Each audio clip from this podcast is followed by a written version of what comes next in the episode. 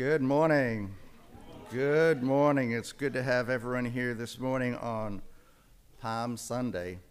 And uh, it's a beautiful day to be in the Lord's house. And uh, we have quite a few announcements. Uh, well, we have a number of announcements in the bulletin. And uh, but other than the announcements in the bulletin, does anybody have anything else uh, that didn't make it into the bulletin that uh, they would like to make an announcement of this morning? Any other announcements? All right. Um, Ian is going to say a little something about the. Uh, Yes, so I just wanted to keep everyone informed about the events coming up this week for Easter. Today's Palm Sunday, so we're a week out from Easter. So you've got uh, times of services here in the service. Um, we celebrate a Maundy Thursday service here at Liberty, and so that'll be Thursday night. Um, instead of our prayer meeting, uh, we'll meet here at 7 p.m. for a Maundy Thursday service. Um, a weird word. It, it comes from the Latin mandatum, which is Christ's new commandment. I give you a new commandment, which is to love one another. And he gave that the, the evening before he was arrested, the evening of his Last Supper. Okay, so on, on Thursday, we'll walk through the events of the, the Last Supper and Christ's evening with his disciples there and consider the events of the, the cross. And Maundy Thursday, despite its strange name, is one of my favorite services of the whole year. And so I'd encourage you, if you want to prepare your heart for Easter, come and join us on, on Thursday. And then Easter Sunday, uh, bright and early, 6 a.m., we'll meet for our sunrise service here at the church. We'll, we'll have a brief service out on the lawn and then a big breakfast. Uh, and that will be a potluck breakfast. So if you can't bring anything, come anyways. But if you, if you, if you do come and you can bring something, please bring something, and we'll trust that the Lord will, uh, will fill our table to overflowing. And then uh, we won't have Sunday school on Sunday morning, but we will have our Easter worship service at the usual time, 10:30 a.m., and rejoice together in the resurrection of Jesus. And um, I think there's been a little bit of back and forth, but we've decided we will have fellowship time after the service. Uh, probably, probably scaled down because we assume probably some folks will want to stay home, uh, to go home after the service. Um, uh, but for those who, who'd like to stay, uh, we will have a fellowship time after the service on Easter. Um, uh, in the bulletin as well, there's information about the Hands at the Capitol event. So it won't be hands around the Capitol because it'll actually be inside the Capitol uh, building uh, this year. It's a pro life event put on by the pro life movement in Maine. And uh, so I'd encourage you to, to attend that if you're able to. Uh, and uh, there'll be all kinds of information there about how to support the pro life movement in Maine, particularly as the whole question of, of abortion legislation has been moved now to the state level.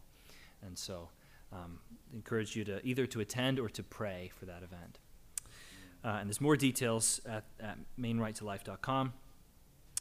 Uh, and there's also a note in there about the National Day of Prayer, which is coming up about a, a month from now. We'll give you more details on that as that time approaches. Thank you.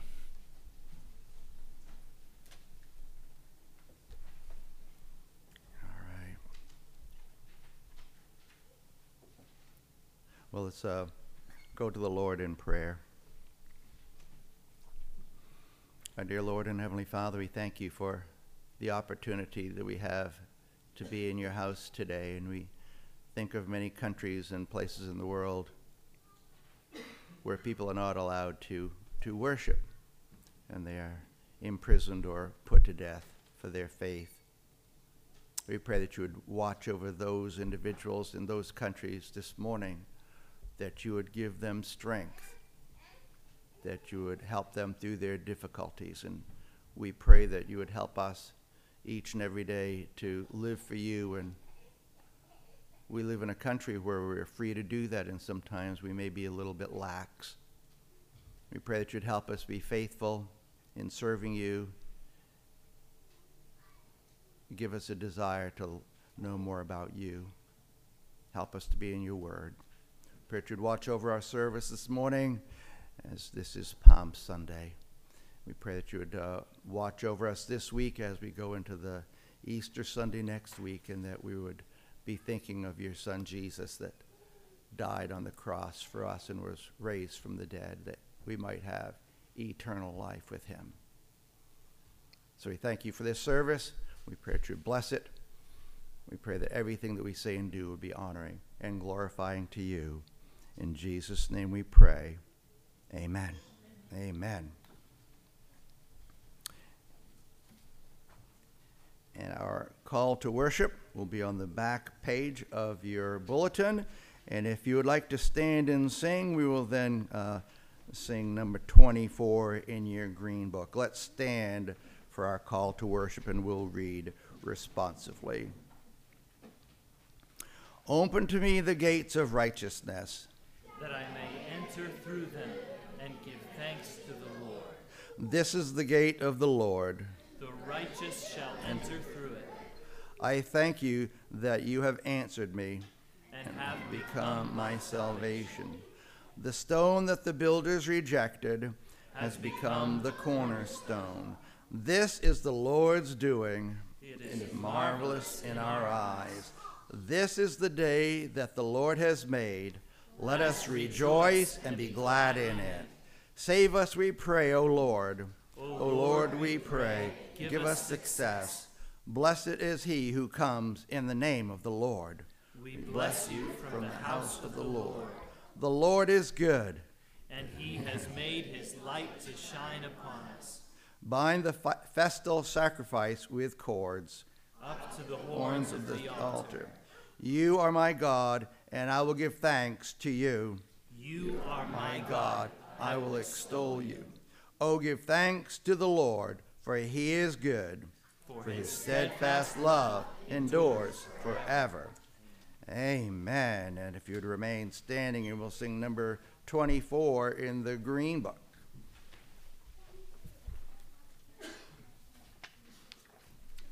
Number 24.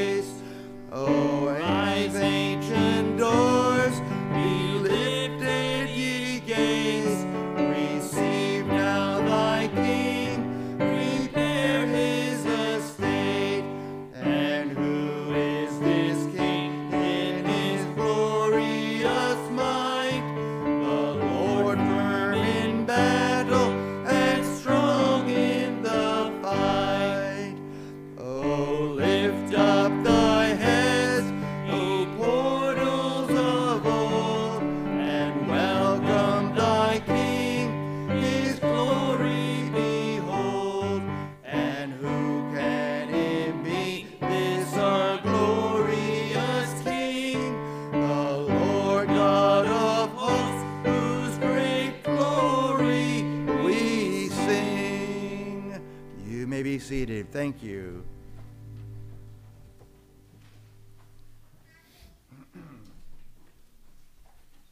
And now would the ushers come forward for the morning offering, please?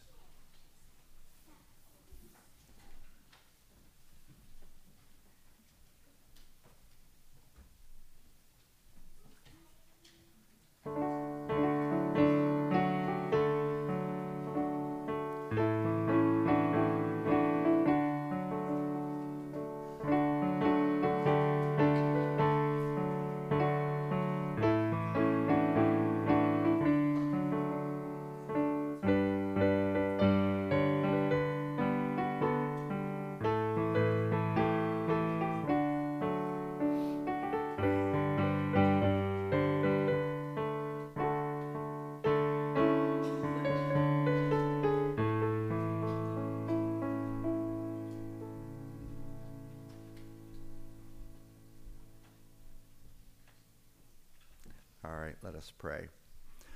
Our dear Heavenly Father, we again thank you for the opportunity that we have to give.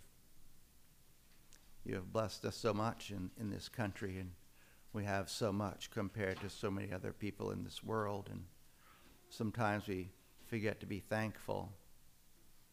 As we look around us and we see people that have so much more than we do, perhaps, but you have blessed us, and all that we have is from your hand. We pray that you would take this offering, you would bless it, bless each one that is able to give and those that were unable to give. We pray that this offering would be used to glorify you and spread your word. In Jesus' name we pray. Amen. Amen.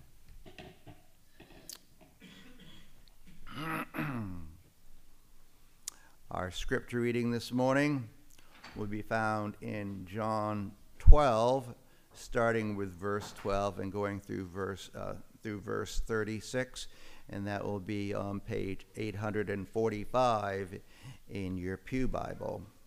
John chapter 12, we're beginning in verse 12.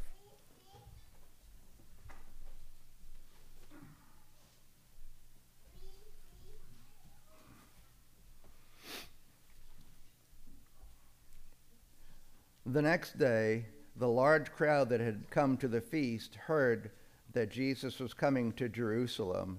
So they took branches of palm trees and went out to meet him, crying out, Hosanna! Blessed is he who comes in the name of the Lord, even the King of Israel. And Jesus found a young donkey and sat on it, just as it is written Fear not, daughter of Zion. Behold, your king is coming sitting on a donkey's colt. His disciples did not understand these things at first, but when Jesus was glorified, then they remembered that these things had been, been written about him and had been done to him.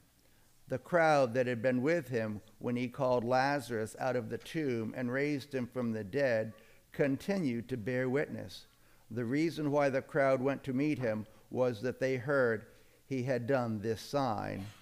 So the Pharisees said uh, to one another, You see that you are gaining nothing.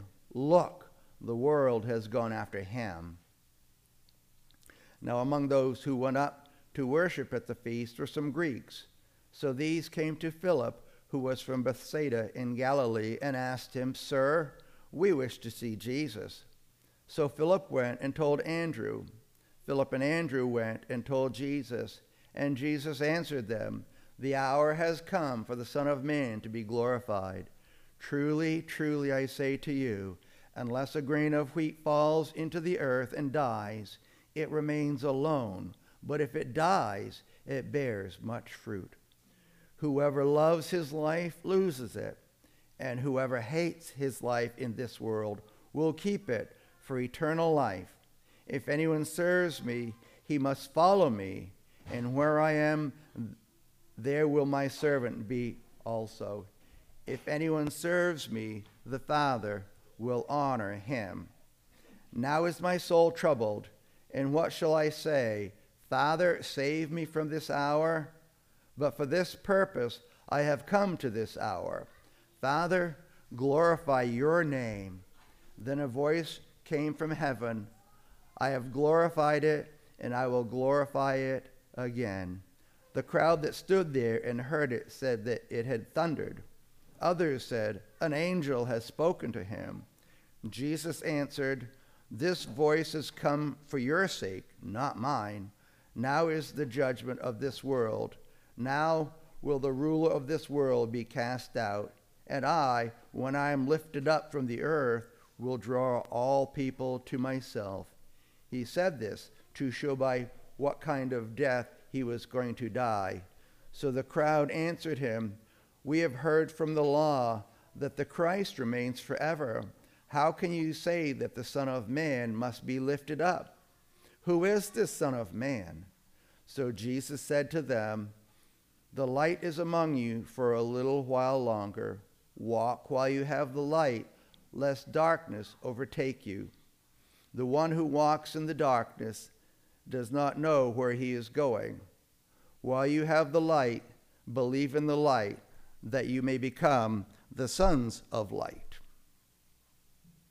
And may the Lord bless the re- oh when I'm sorry, when Jesus had said these things, he departed and hid himself from them. Amen. May the Lord bless the reading of his word today. And if you would turn now with me to number 311 in your blue book, we will sing, Hallelujah, what a Savior. Let's stand and sing verses, let's sing all five verses of 311. Hallelujah.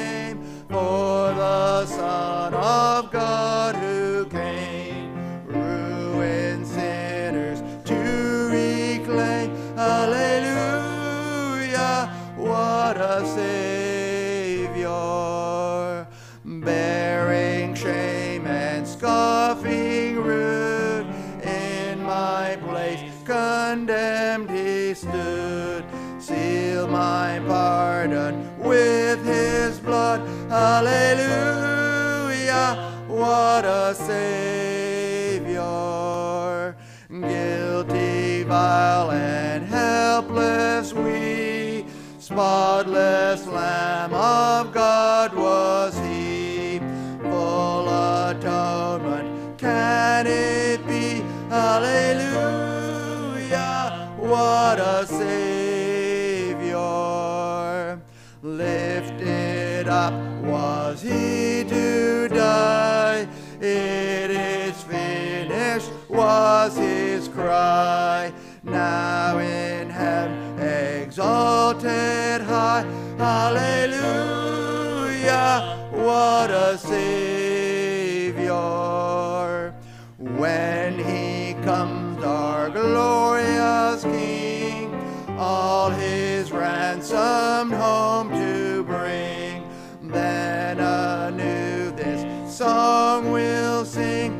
Hallelujah, what a Savior. Amen. You may be seated. Thank you.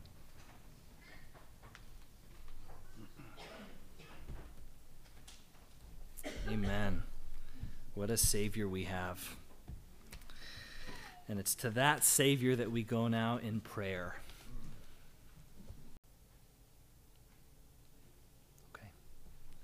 Let's come to the Lord together in prayer.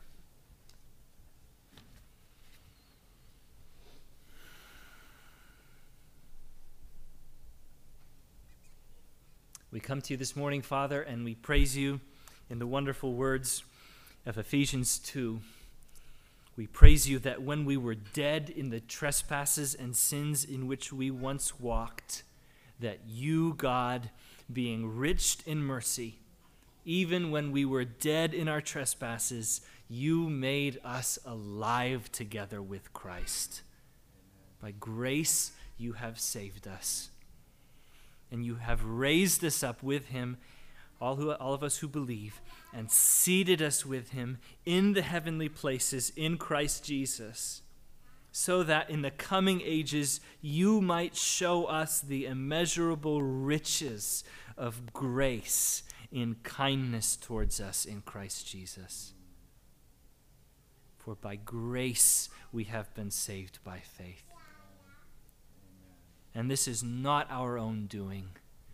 We acknowledge, we acknowledge it and we praise you for it, that this is a gift from you, not a result of works. None of us can boast. For we are your workmanship, created in Christ Jesus for good works which you prepared beforehand that we should walk in them. As we come to you this morning and as we praise you for your grace and as we marvel at your love and at your might and at your power, we acknowledge in the light of your holiness and of your love that we are sinners. Your kindness, Father, leads us to repentance. And we acknowledge even this week that we have erred and strayed from your ways like lost sheep. We have followed too much the devices and desires of our own hearts. We have offended against your holy laws. We have left undone those things which we ought to have done, and we have done those things which we ought not to have done. And apart from your grace, there is no health in us. We ask now, O Lord, that you would have mercy on us, that you would spare those who confess their faults, that you would restore those who are repentant, according to the wonderful promises which you have made unto all people in Christ Jesus. And we ask, Father, that for his sake, you would grant to us to live a godly, righteous, and sober life to the glory of your holy name. Let's take a moment now to confess our sins unto God.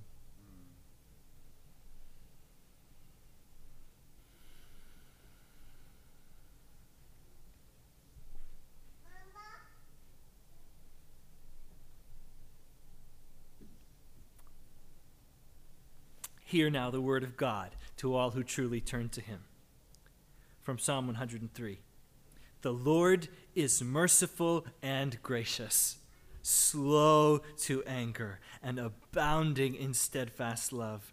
He does not deal with us according to our sins, nor repay us according to our iniquities. For as high as the heavens are above the earth, so great is his steadfast love towards those who fear him. As far as the east is from the west, so far has he removed our transgressions from us in Christ. As a father shows compassion to his children, so the Lord shows compassion towards those who fear him. For he knows our frame, he remembers that we are dust. Bless the Lord, O my soul and forget not all his benefits, who forgives all your iniquity, who heals all your diseases, who redeems your life from the pit, who crowns you with steadfast love and mercy, who satisfies you with good, so that your youth is renewed like the eagles.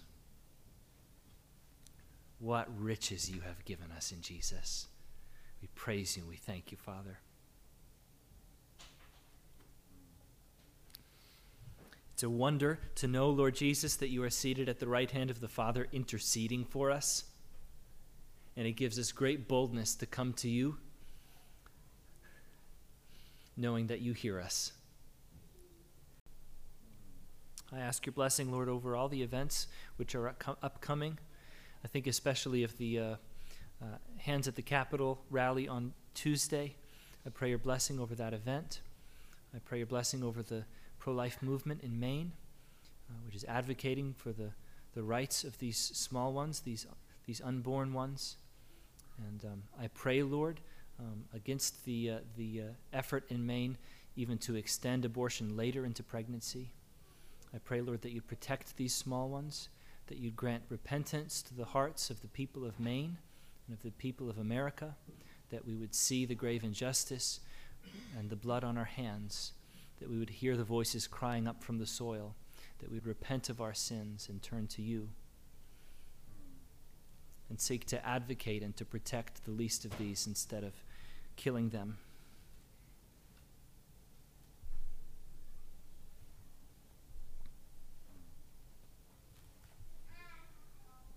I pray your blessing, Lord, over the events of this Holy Week. I pray that you'd be at work in our hearts even today, this Palm Sunday. That you'd bless the services on Monday, Thursday, and, and then on Easter morning. That this would be a time of the year where you draw us to yourself, where you show us with, with newness and with freshness the wonder of knowing Jesus, the power of his death and the might of his resurrection.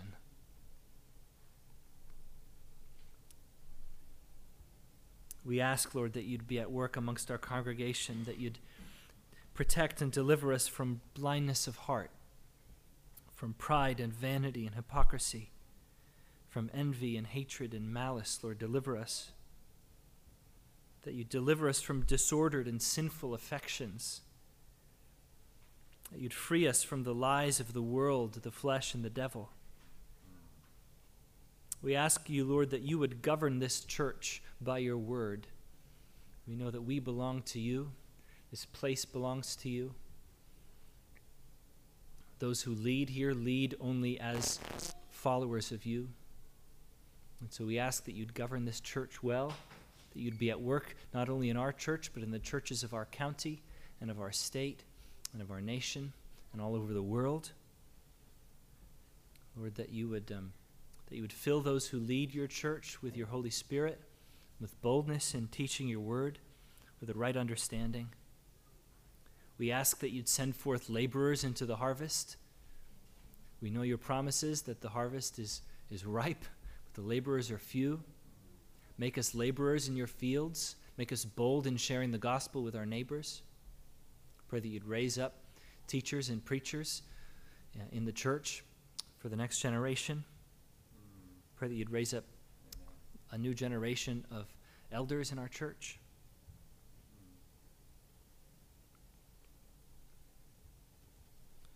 I pray, Lord, that you'd bring us into the way of truth, that you'd open our minds to see any ways in which we've been deceived, and that with the light of the word, that you would show us what is true. I pray, Lord, especially in view of the event on Tuesday,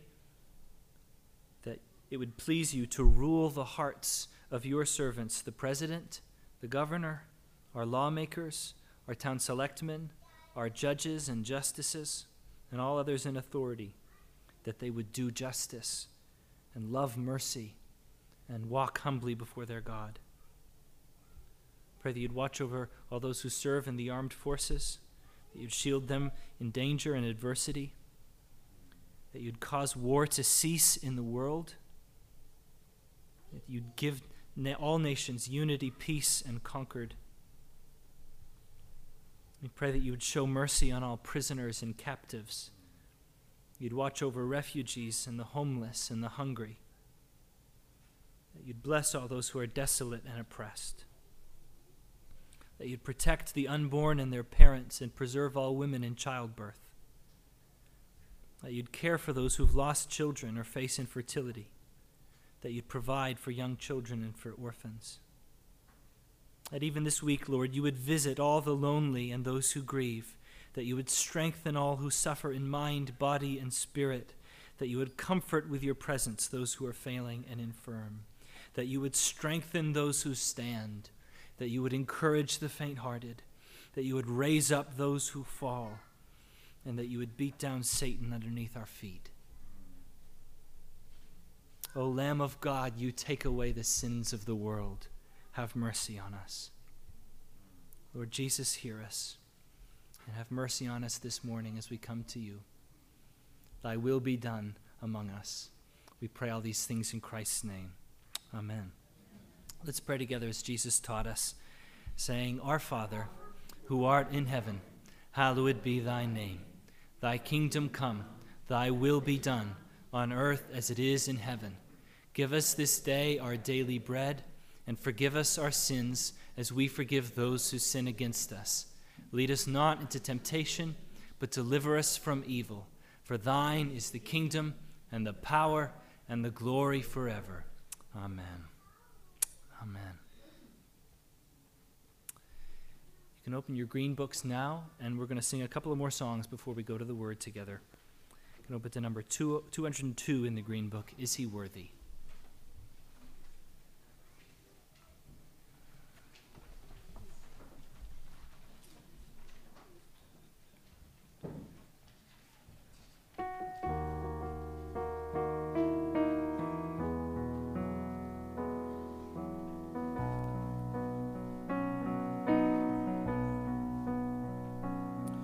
Do you feel the world is broken? We do. Do you feel the shadows deepen? We do. But do you know that all the dark won't stop the light from getting through? We do. Do you wish that you could see it all made new? We do.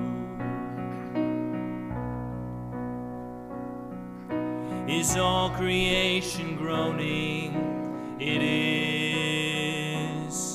Is a new creation coming? It is, is the glory of the Lord to be the light within our midst. It is, is it good that we remind ourselves of this? It is. Is anyone worthy? Is anyone whole? Is anyone able to break the seal and open the scroll? The Lion of Judah, conquered the grave. He is David's root and the Lamb who died to ransom the slave. Is he worthy? Is he worthy of all blessing and honor and glory? Is he worthy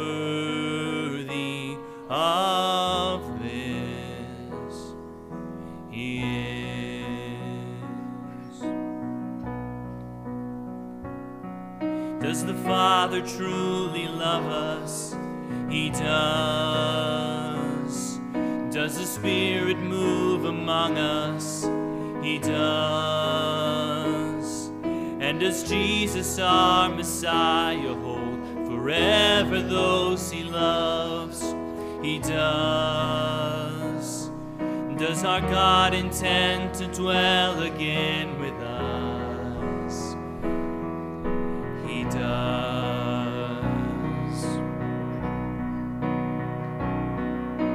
Is anyone worthy? Is anyone whole? Is anyone able to break the seal and open the scroll? The Lion of Judah, who conquered the grave. He is David's root and the Lamb who died to ransom the slave from every people and tribe, every nation and tongue. He has made us a kingdom and priests to God to reign with the Son. Is he worthy? Is he worthy of all blessing and honor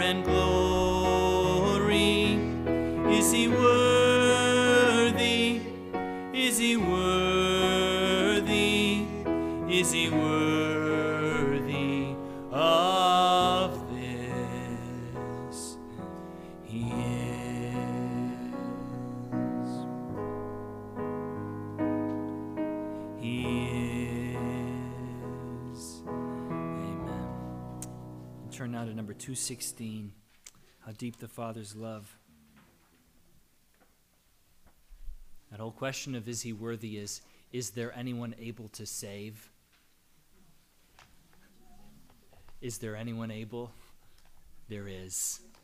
Is one, and it's Jesus. He's worthy and he's able.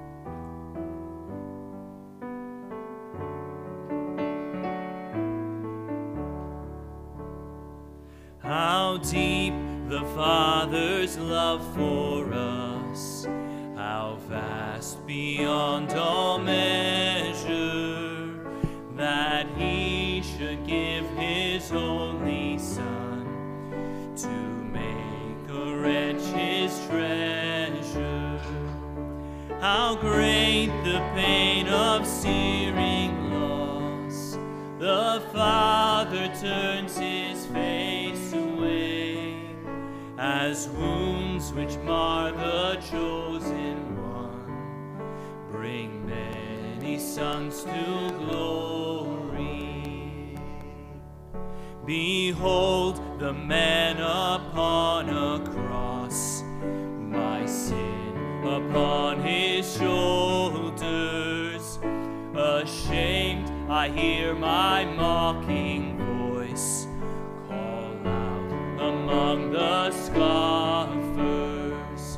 It was my sin that held him there until it was accomplished.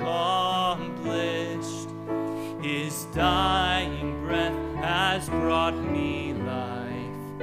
I know that it is finished. I will not boast in it.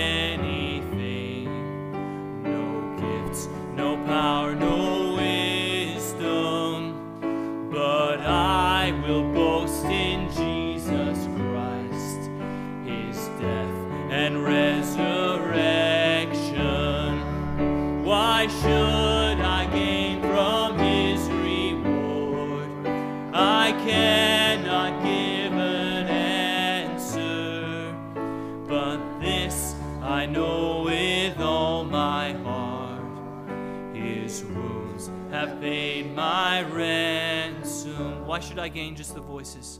Why should I gain from his reward?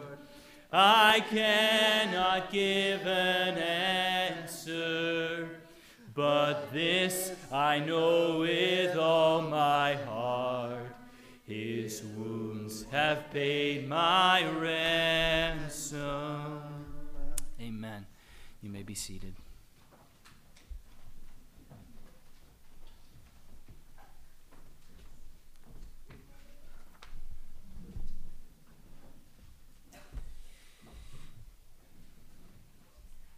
You can turn with me in your Bibles this morning to the Gospel of John.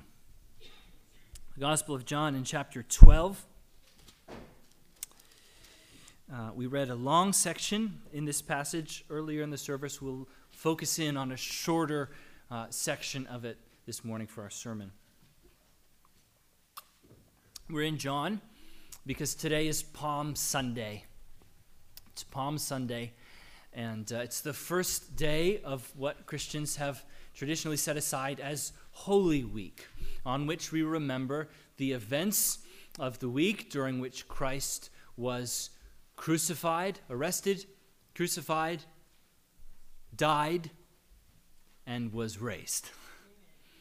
And so on Palm Sunday, we remember Christ's entrance into Jerusalem, his glorious entrance into Jerusalem on his way to the cross.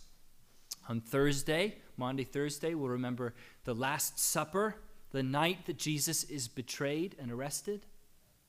Uh, and then Friday is Good Friday, on which we remember around 3 o'clock on Friday afternoon the death of Christ, crucifixion from 9 a.m. to 3 p.m. And then, of course, Easter Sunday, right, where we remember the resurrection of Christ early on that first day of the week. But we're getting ahead of ourselves. Today's Palm Sunday, and Kevin read for us an extended section in John 12, including the triumphal entry, right? And it's Palm Sunday because when Jesus came into Jerusalem, he was greeted as Messiah, right? We read these words. What were they saying? Hosanna! Blessed is he who comes in the name of the Lord, even the King of Israel, right? This is our Messiah. This is our Savior. This is the one who's going to deliver us from the Romans. This is our victorious King. And what did they throw down in front of him as he rode in on a donkey in fulfillment of Old Testament prophecy? Palms, and they're very clothes they're putting on the ground. They're laying a red carpet for the victorious King. Right? And to all appearances, for the average observer, this is Jesus' moment of glory, right? The triumphal entry. This is triumph, right? And now he's going to enter into Jerusalem, and if our expectations are right, he's going to topple all of his enemies, and probably by the end of the week, he'll be sitting on the throne in glory. And that is not the glory that Jesus enters into.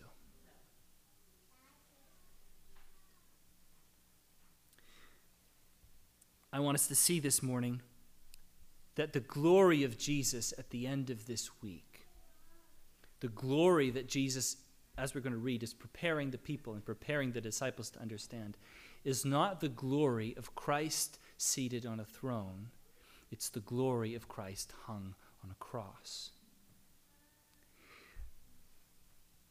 We're going to focus this morning not so much on the glory of the triumphal entry, but of Jesus' words in preparing the crowds and preparing the disciples to understand the true glory the real glory of this week, which, yes, is resurrection, but this morning we'll focus on the glory of the cross. The glory of the cross.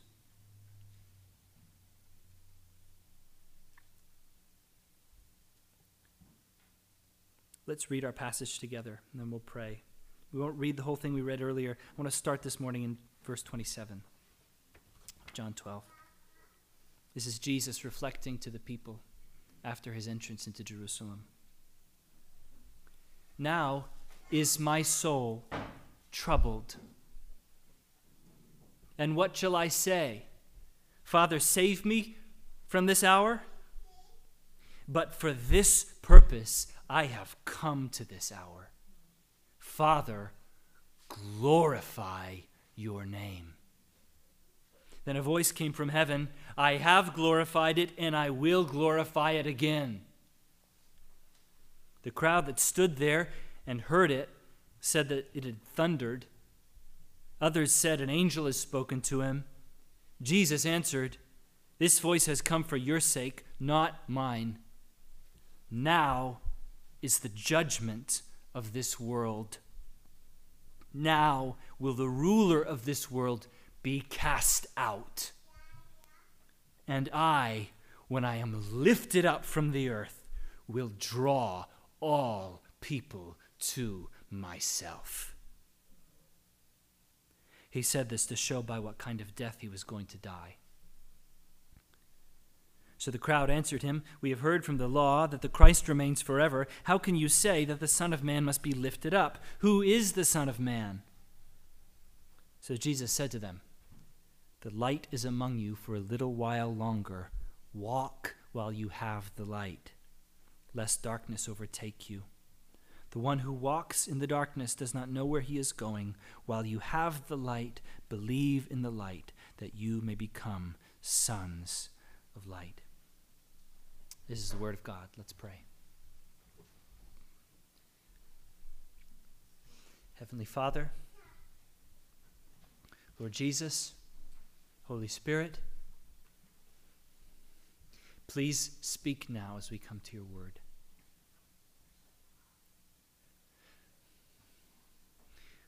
Holy Spirit, please open up these words that we might understand them.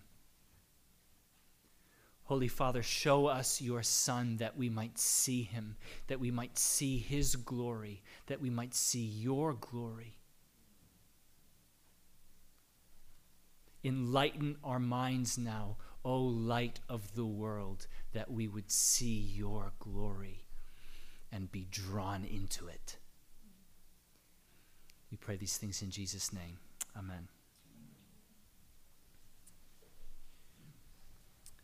In verse 27, Jesus utters words which are strange words for a triumphal king. Now is my soul troubled. He's just been greeted as the victorious Messiah, and yet his soul is troubled. Now is the moment of his glory, and yet he's troubled. In verse 23, he tells his disciples something interesting. He tells them, The hour has come for the Son of Man to be glorified. Now, if, if you keep in mind the rest of the context of the Gospel of John, you'll know that time and time again, Jesus has told his disciples, The hour is not yet. The hour is not yet. The hour is not yet. Right? As early as the, we- the wedding at Cana, right? When Mary asked Jesus to help with the wine, he said, The hour is not yet. My hour has not yet come. Now, for the first time, he says, My hour has come. This is my hour, and specifically now, the hour has come for the Son of Man to be glorified. But he's not talking about the triumphal entry, and he's not talking about a throne. Verse 24, he says, Truly, truly, I say to you, unless a grain of wheat falls into the earth and dies, it remains alone. But if it dies, it bears much fruit. Jesus is saying, Now is the time for my glory, and it's going to come through my death.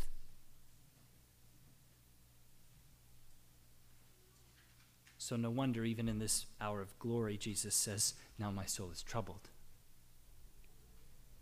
Jesus, we understand to be true God and true man.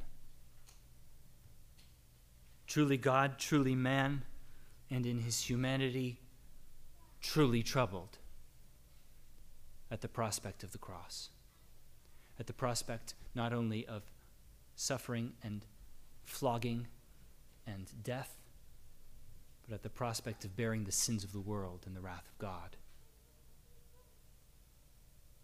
And what does he say in his trouble? What shall I say? Father, save me from this hour? But for this purpose I have come to this hour. Father, glorify your name. The death of Christ was no accident. The cross was no accident. Jesus knew exactly what he was doing. This is the hour he'd been moving towards since the beginning of his ministry. This is the hour he'd been moving towards since his incarnation. This is the hour he'd been moving towards from all eternity.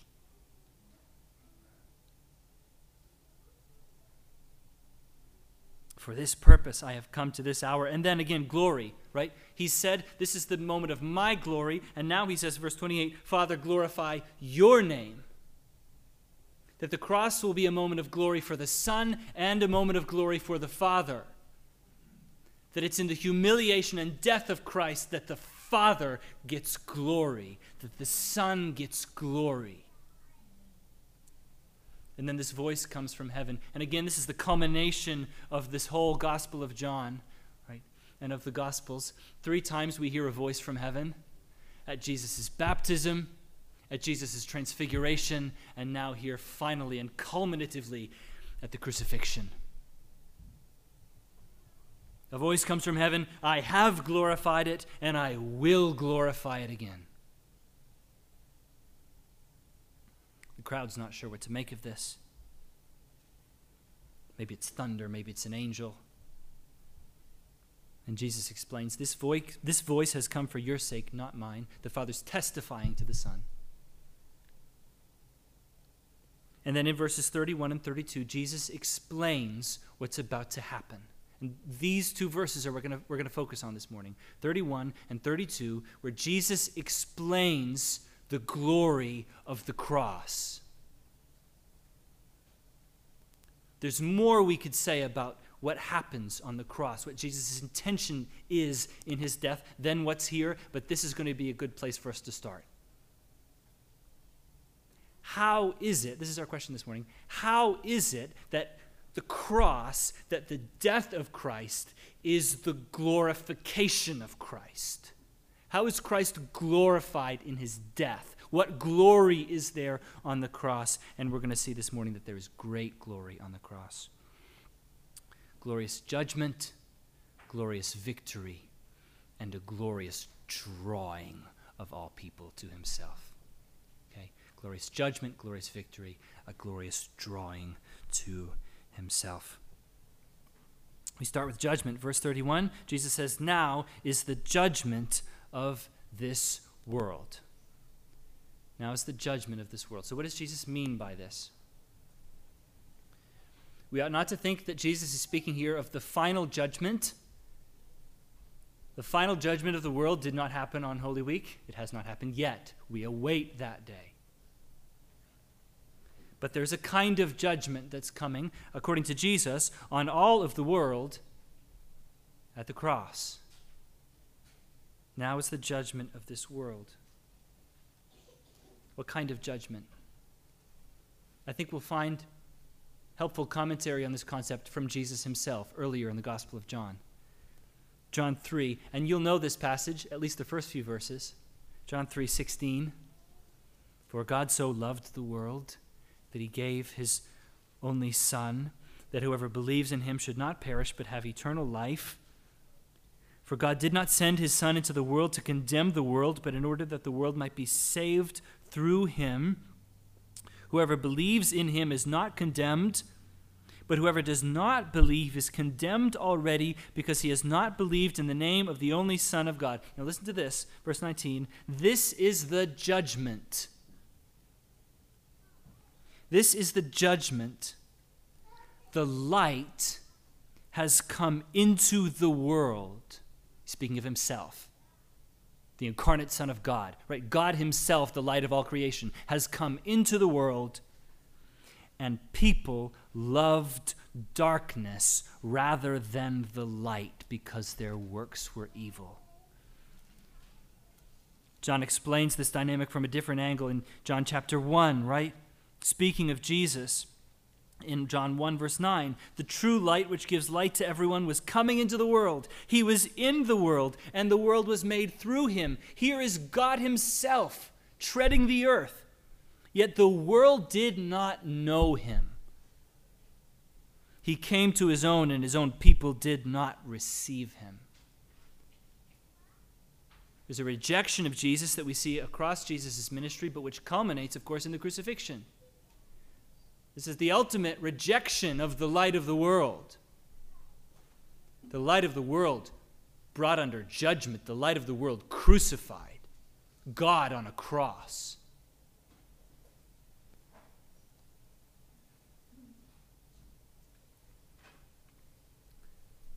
This phrase, now is the judgment of this world, was opened up for me when I read the words of one commentator who says basically, the people who judged Jesus, the people who sentenced Jesus to death, thought they were bringing judgment on Jesus, and they were, but in bringing judgment on Jesus, they were actually pouring judgment on themselves. They're passing judgment on themselves. They're revealing what's really in their hearts when they crucify God.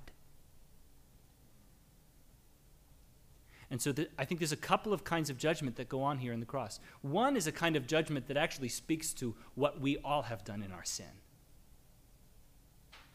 That the cross is the picture of the ultimate rejection of God. God showed up and the world said, We don't want any of this. We're not interested in hearing what you have to say. And, friends, actually, on some level, we're all the ones who stood there saying, Crucify him because we all, by our sin, say, I'm not interested in having Jesus on the throne because he's rather inconvenient. And I'd much rather he not be around. This is what we do in our sin. I'm not interested in God. I, it's my throne. We've all crucified our King. So, in, in, on one level, the, the cross actually speaks a word of judgment over all human sin. It's the ultimate picture of what we have done in rebelling against our God. But there's another way that the cross judges the world. And, and this, is a, this is a sort of a. The cross makes a discrimination between two, two kinds of people because there's two reactions to the cross. And Jesus speaks about this with this whole light metaphor, right? The light has come into the world and there are those who see the light and love the light. And there are those who see the light and hide in darkness. There are, those, there are those, now, on one level, we all start out in darkness, you can only do two things with Christ you can embrace him or you can reject him. There's no middle ground. You can love the light and follow the light, or you can hide your face from the light and reject him. And so that's another kind of judgment. As, as Christ is lifted up, our very hearts are put under the microscope. As Jesus is lifted up, he leaves us no excuse. What will we do with this Savior? What will we do with our God? Will we embrace him or will we reject him? Will the light draw us in? Or will we hide in the darkness of our deeds? now is the judgment of this world. It's the first strange, peculiar glory of the cross. The second peculiar glory of the cross glorious victory. A moment that looks like defeat is actually Jesus' moment of victory. Verse 31 Now is the judgment of this world. Now will the ruler of this world be cast out. So Jesus says, What's going to happen on the cross is that the ruler of this world will be cast out. So this raises a lot of questions. What is he talking about? Who is he talking about? Let's start with that one. Who is the ruler of this world? Satan, right? He's referring here to Satan Um, this title is attributed to Satan elsewhere. Paul uses this title to refer to Satan. Um, this is the enemy, this is the deceiver.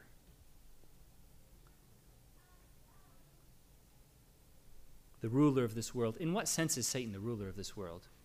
Should be careful here. We must not attribute to Satan what belongs only to God. God alone is sovereign over all things. The ultimate ruler and sovereign over all things, over this world, is God. But Satan does, in some sense, rule the world. How? When did it start? And what is the nature of his power? Go back to the garden, right? Back to the garden. What is, what is Satan's scheme? He deceives, right? Through temptation, through the lies of his mouth, he leads Adam and Eve astray. Right?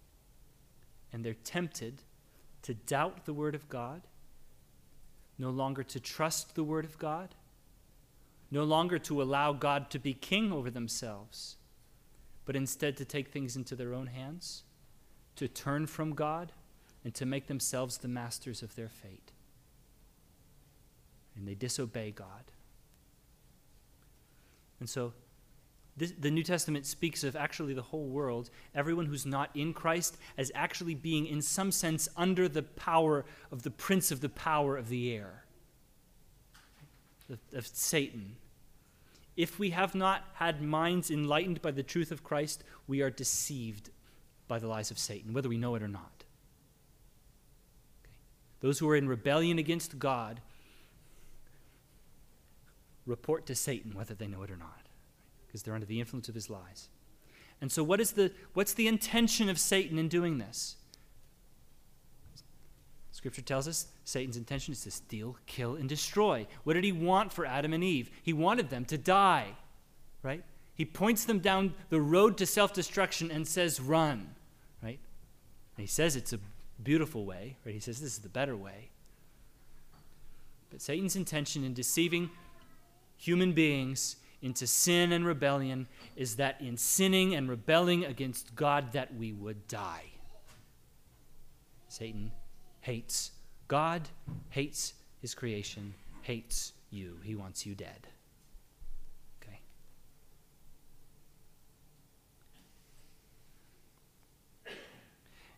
And Jesus says on the cross, he's going to do something about this. Now will the ruler of this world be cast out. Notice he says cast out, he does not yet say destroyed. Jesus' revelation to John speaks of a day that is coming when Satan will be finally, ultimately destroyed. On the cross, Satan is not destroyed, but he is dealt a death blow, or in the words of Colossians, he's been disarmed. He's been disarmed. Turn with me to Colossians 2. Colossians 2, verses 13 through 15. This gives us a, a, a, greater understanding, I think, of what Jesus is getting at in terms of what effect the crucifixion has against the kingdom of Satan. Colossians 2. He's speaking here about the, the work of the cross, the effectiveness of the cross in the life of the Christian. Colossians 2, verse 13. And you who were dead in your trespasses and the uncircumcision of your flesh, God made alive together with him, having forgiven us all our trespasses by canceling the record of debt that stood against us with its legal demands. This he set aside, nailing it to the cross. Right? He describes we've been forgiven through the cross. Christ has taken our sin and our death upon himself. It's been nailed to the cross. And in verse 15, in the next breath, he disarmed the rulers and authorities and put them to open shame by triumphing over them in him. How is it that Jesus disarms the rulers, the authorities, the powers of this dark world? He disarms them by taking from Satan the one thing he has against us, the one thing which he can use for our destruction, right? What's Satan's plan? To lure us into sin so that we would be guilty, so that we would die. And what does Jesus do? He bears our sin, the sin nailed to the cross, our death on him. And who now can condemn? We're free. Hallelujah. He's got nothing against us. He's been disarmed.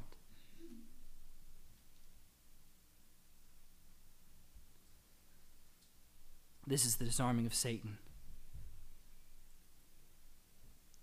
This is victory. You can see how we might be tempted to see the cross as a defeat, right? How even Satan might have been tempted to see the cross as a defeat, right? Here's the Son of God, dead. That's what, that's what I've wanted all along, right? But no, whether Satan realized it or not, this is actually the moment of Christ's great triumph, because this is the moment in which Christ disarms Satan and delivers his people from any power he might hold against him, against them. Now is the judgment of this world. Now will the ruler of this world be cast out. Two glories the glory of judgment, the glory of victory, and now the third. And it's all building towards this. This, if we were to rank them, is the greatest glory, I think. And I, when I am lifted up from the earth, will draw all people to myself. I, this is Jesus, I, when I am lifted up from the earth, will draw all people to myself. This phrase, lifted up, is pregnant. There's so much here. On the most basic level, he's referring to being lifted up on the cross. We're told in verse 33, he said this to show what kind of death, by what kind of death he's going to die. He's going to, literally, he's going to be lifted up. He's going to be elevated off of the ground on the cross. But there's more here. This phrase, lifted up, it's the same in the original language as it is in English in terms of its having kind of a double meaning. It means lifted up physically, but also when you lift up something physically, you exalt it, right? Why do we have a cross on the top of the steeple? Right? We're lifting it up, right? This is what we lift high. Why do we put flags up high? Right? Because saying, this is what we're lifting up. We're ex- we exalt what we lift up. And so Christ, and this is again, it's the gl- it's glory and humiliation at the same time, right? It's his humiliation that is his glory, right? In being lifted up on the cross, he's lifted up as victorious king. It's being lifted up. But there's even more than that. Because this is not the first time Jesus had spoken about being lifted up. John 3, again, this time just before verse 16. John 3, verse 14, Jesus says, As Moses lifted up the serpent in the wilderness, so the Son of Man, he's referring to himself, so he, Jesus, must be lifted up, that whoever believes in him may have eternal life. And so here, so we're we're referencing this phrase back to Jesus in John 3. And now Jesus is referencing lifted up all the way back to Numbers. You don't have to turn there. Um, you can, if you want to, maybe this week as homework, read Numbers 21 and read about this account of uh, Moses and the serpent in the wilderness. But the situation is this that God had brought judgment on his people in the form of fiery serpents. There's these snakes that are biting the people and they're dying and the people go to Moses and they say, Please pray to God, please intercede for us so that we might live instead of die. And what God commands Moses to do is to take a stick and to put a, to sort of carve this snake around it. It's bronze. And, um, and to hold it up. To hold up this snake. And that if the people look at it after they've been bitten, they'll be saved, they won't die. This is the instrument of God's mercy that Moses holds up this stick with a snake on it. Right? And this is kind of the this is the anti-venom, right? Though you've been judged, though you're condemned, if you look, you live. Right? And Moses lifts it up. Right? I imagine he had it as high as he could go, right? As many people see this, right? And live. And so Jesus says in John 3 As Moses lifted up the servant in the wilderness, look and live. So must the Son of Man must be lifted up, that whoever believes in him may have eternal life. Not anti venom for a snake bite, anti venom for Satan's bite. Right? Anti venom for sin and death in Jesus by looking at him in faith. And so it's in light of all of this that Jesus says in John 12, verse 32, And I, when I am lifted up from the earth, hung on the cross, I will draw all people to myself. This is the glory of the cross. This is why we put pictures of torture instruments all over everything we have. Right? So the cross on our bulletin in our church and around our neck It'd be a pretty strange thing if you hadn't read the New Testament. We hold this up wherever we can because we know that it's in looking to Christ on the cross that we are saved.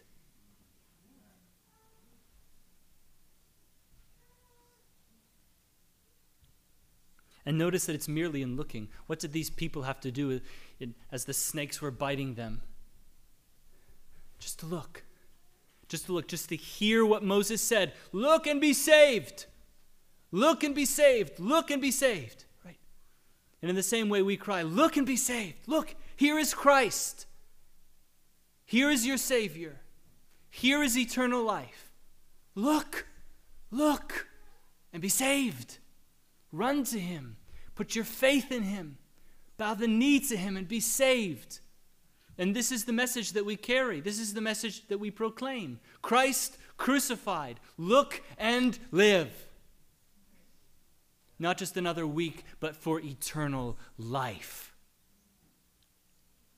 And not just to go on living, but actually to be drawn to Him Right? What does Jesus say? I, when I am lifted up from the earth, will draw all people to myself. Right? So Christ is held up as crucified before the world, and the world is commanded, look and live. This is the gospel, right? Look and live. And what does Jesus do for those who look and live? He draws us to himself, forgives us, cleanses us by his blood, and draws us into fellowship with God. It's the gospel of reconciliation, actually bringing us back into, the fe- into fellowship with God that we'd lost in the garden, and bringing us back to this hope of actually eternal life in the presence of God forevermore.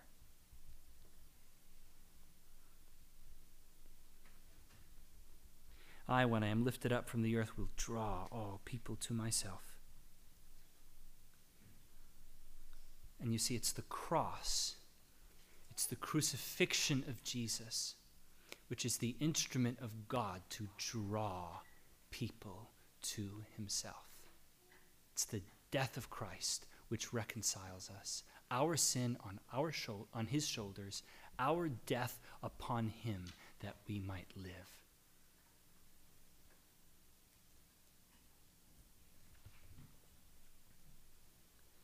And so this morning, if you are not a Christian,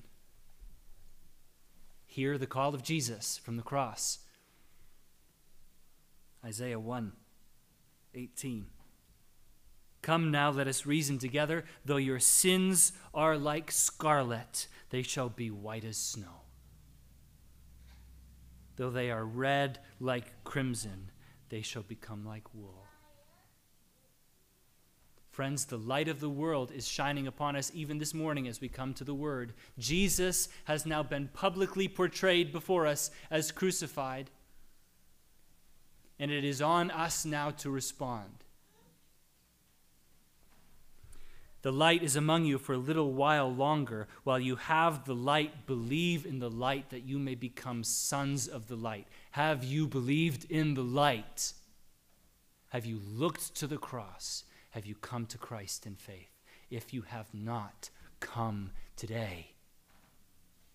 Come today. There it is eternal life, reconciliation with God, life forevermore. There, look and be saved. Come and welcome to Jesus Christ. And for those of you who know Jesus, the call is actually the same. It's not a one time deal. After the first time we come, we have assurance we've been saved, right? We can. But it's not like that's the last time we come to Jesus. It's not like that's the last time Jesus uses the cross to draw us again to himself. Our any growth we're going to see in Christ likeness, any growth in maturity in the Christian life is going to come by daily, hourly, regularly grounding ourselves in the love of God as displayed in the cross of Jesus Christ. Right? Again and again and again and again and again and again, God reminds us come to me. Come to me. It's been paid. It is finished. It is done. Time and time again, He draws us with His love as soon as we begin to forget the cross, as soon as we begin to forget the grace of God in Jesus Christ, our Christian life becomes about works. It becomes about what we're bringing to the table, and it's going to become dry and stale. And I would encourage you if, if this morning your Christian walk is dry, if your prayers are cold, if you feel like you're floundering, if you feel like you're overwhelmed, look to the cross. Look to the love of God in Jesus Christ. This is the fountain that never runs dry. Drink and never thirst again, and keep drinking. Be greedy with the grace of God in Jesus Christ. Come to the fountain, come to the table again and again and again, and feast with Jesus. Don't get bored of the cross. Jesus, keep me near the cross. There, a precious fountain, free to all, a healing stream flows from Calvary's mountain. Near the cross, O Lamb of God, bring its scenes before me. Help me walk from day to day with its shadows o'er me in the cross, in the cross, be my glory ever. Is that true of you? May that be our prayer. Jesus, keep me near the cross. Here we see Christ in glory, in judgment, in victory, drawing all people to himself. Let's pray.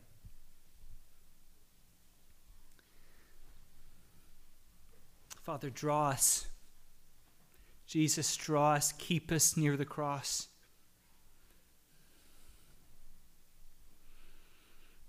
Let not our hearts grow cold.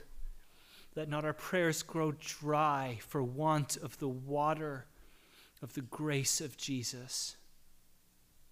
Keep us near the cross. We know there is no power in the Christian life we know there is no power for victory over sin. We know there is no power for growth and maturity. We know there is no power in our evangelism. We know there is no power in our teaching or in our service or in anything that we do if we are not daily, always besotted with the love of God in Jesus Christ. Keep us near the cross. Even now, Father, as we come to the Lord's table, remind us sweetly by your Spirit of the love you have poured out. Remind us of the forgiveness you have given. Remind us of what is so firmly and finally and eternally nailed to the cross that we bear no more.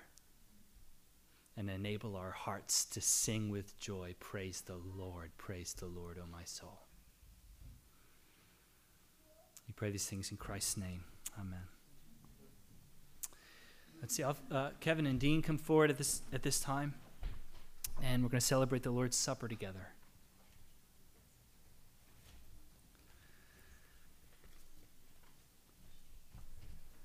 Um, I'd like to make a couple of notes just as we come to the Lord's table, reminders that I like to give us every time we come. Um, one is just uh, to remind us what Paul warns us in his first letter to the Corinthians um, that we should examine ourselves before we come to the table. The, the joy and the benefit of this table is great if we come in true repentance and in living faith as Christians. Um, but Paul warns us that the danger of coming to the table is also great if we receive these gifts unthinkingly or casually. Paul actually warns us that if we do so, we become guilty of profaning the body and the blood of Christ and eat and drink to our own condemnation. So I want to encourage you this morning to examine yourselves. Ask yourselves, even now, are you in the faith? Are you a Christian? And if you're a Christian, if you're walking with the Lord, repenting of your sin, trusting in Christ, at peace with his people, come. Come to the table. Come boldly to the table. This is your inheritance. And if you're unsure of your faith or you're standing with God, if you're not a Christian, I'd encourage you to refrain from coming forward to the table. And I would encourage you, if you're seeking this, if, you're, if Jesus is seeking you this morning, please come to me or, or to one of the leaders of the church. We'd love to talk about that. I like to say always when we come to this table that this table is not about what we bring to it.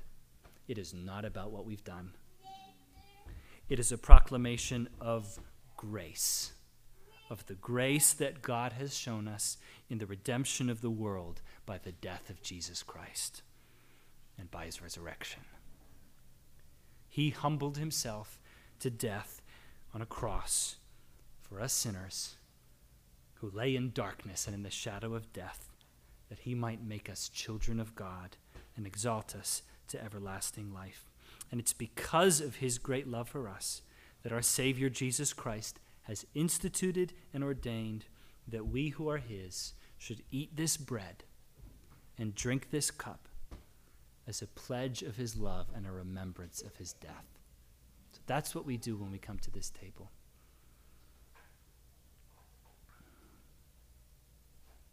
The Lord Jesus, on the night when he was betrayed, took bread. And when he had given thanks, he broke it, and he said, This is my body, which is for you. Do this in remembrance of me. In the same way, also, he took the cup after supper, saying, This cup is the new covenant in my blood. Do this as often as you drink it in remembrance of me. For as often as you eat this bread and drink this cup, you proclaim this the Lord's death until he comes. I encourage you to take a moment if you need it to pray and reflect. And when you're ready, come up this side aisle and um, receive the elements. Feel free to either to eat them here or to take them back to your seat. If you need some assistance and someone to bring you the elements, just raise a hand and we'll find you. So hear the invitation. Come, all who are hungry, all who are sinners. Come, all who look to Christ. Come, all who belong to him. Come and feast at the table of your Savior. Come and welcome to Jesus Christ. Praise the Lord. Christ Jesus, our Savior, died. He rose from the dead in glory. He ascended to the Father, where he sits and reigns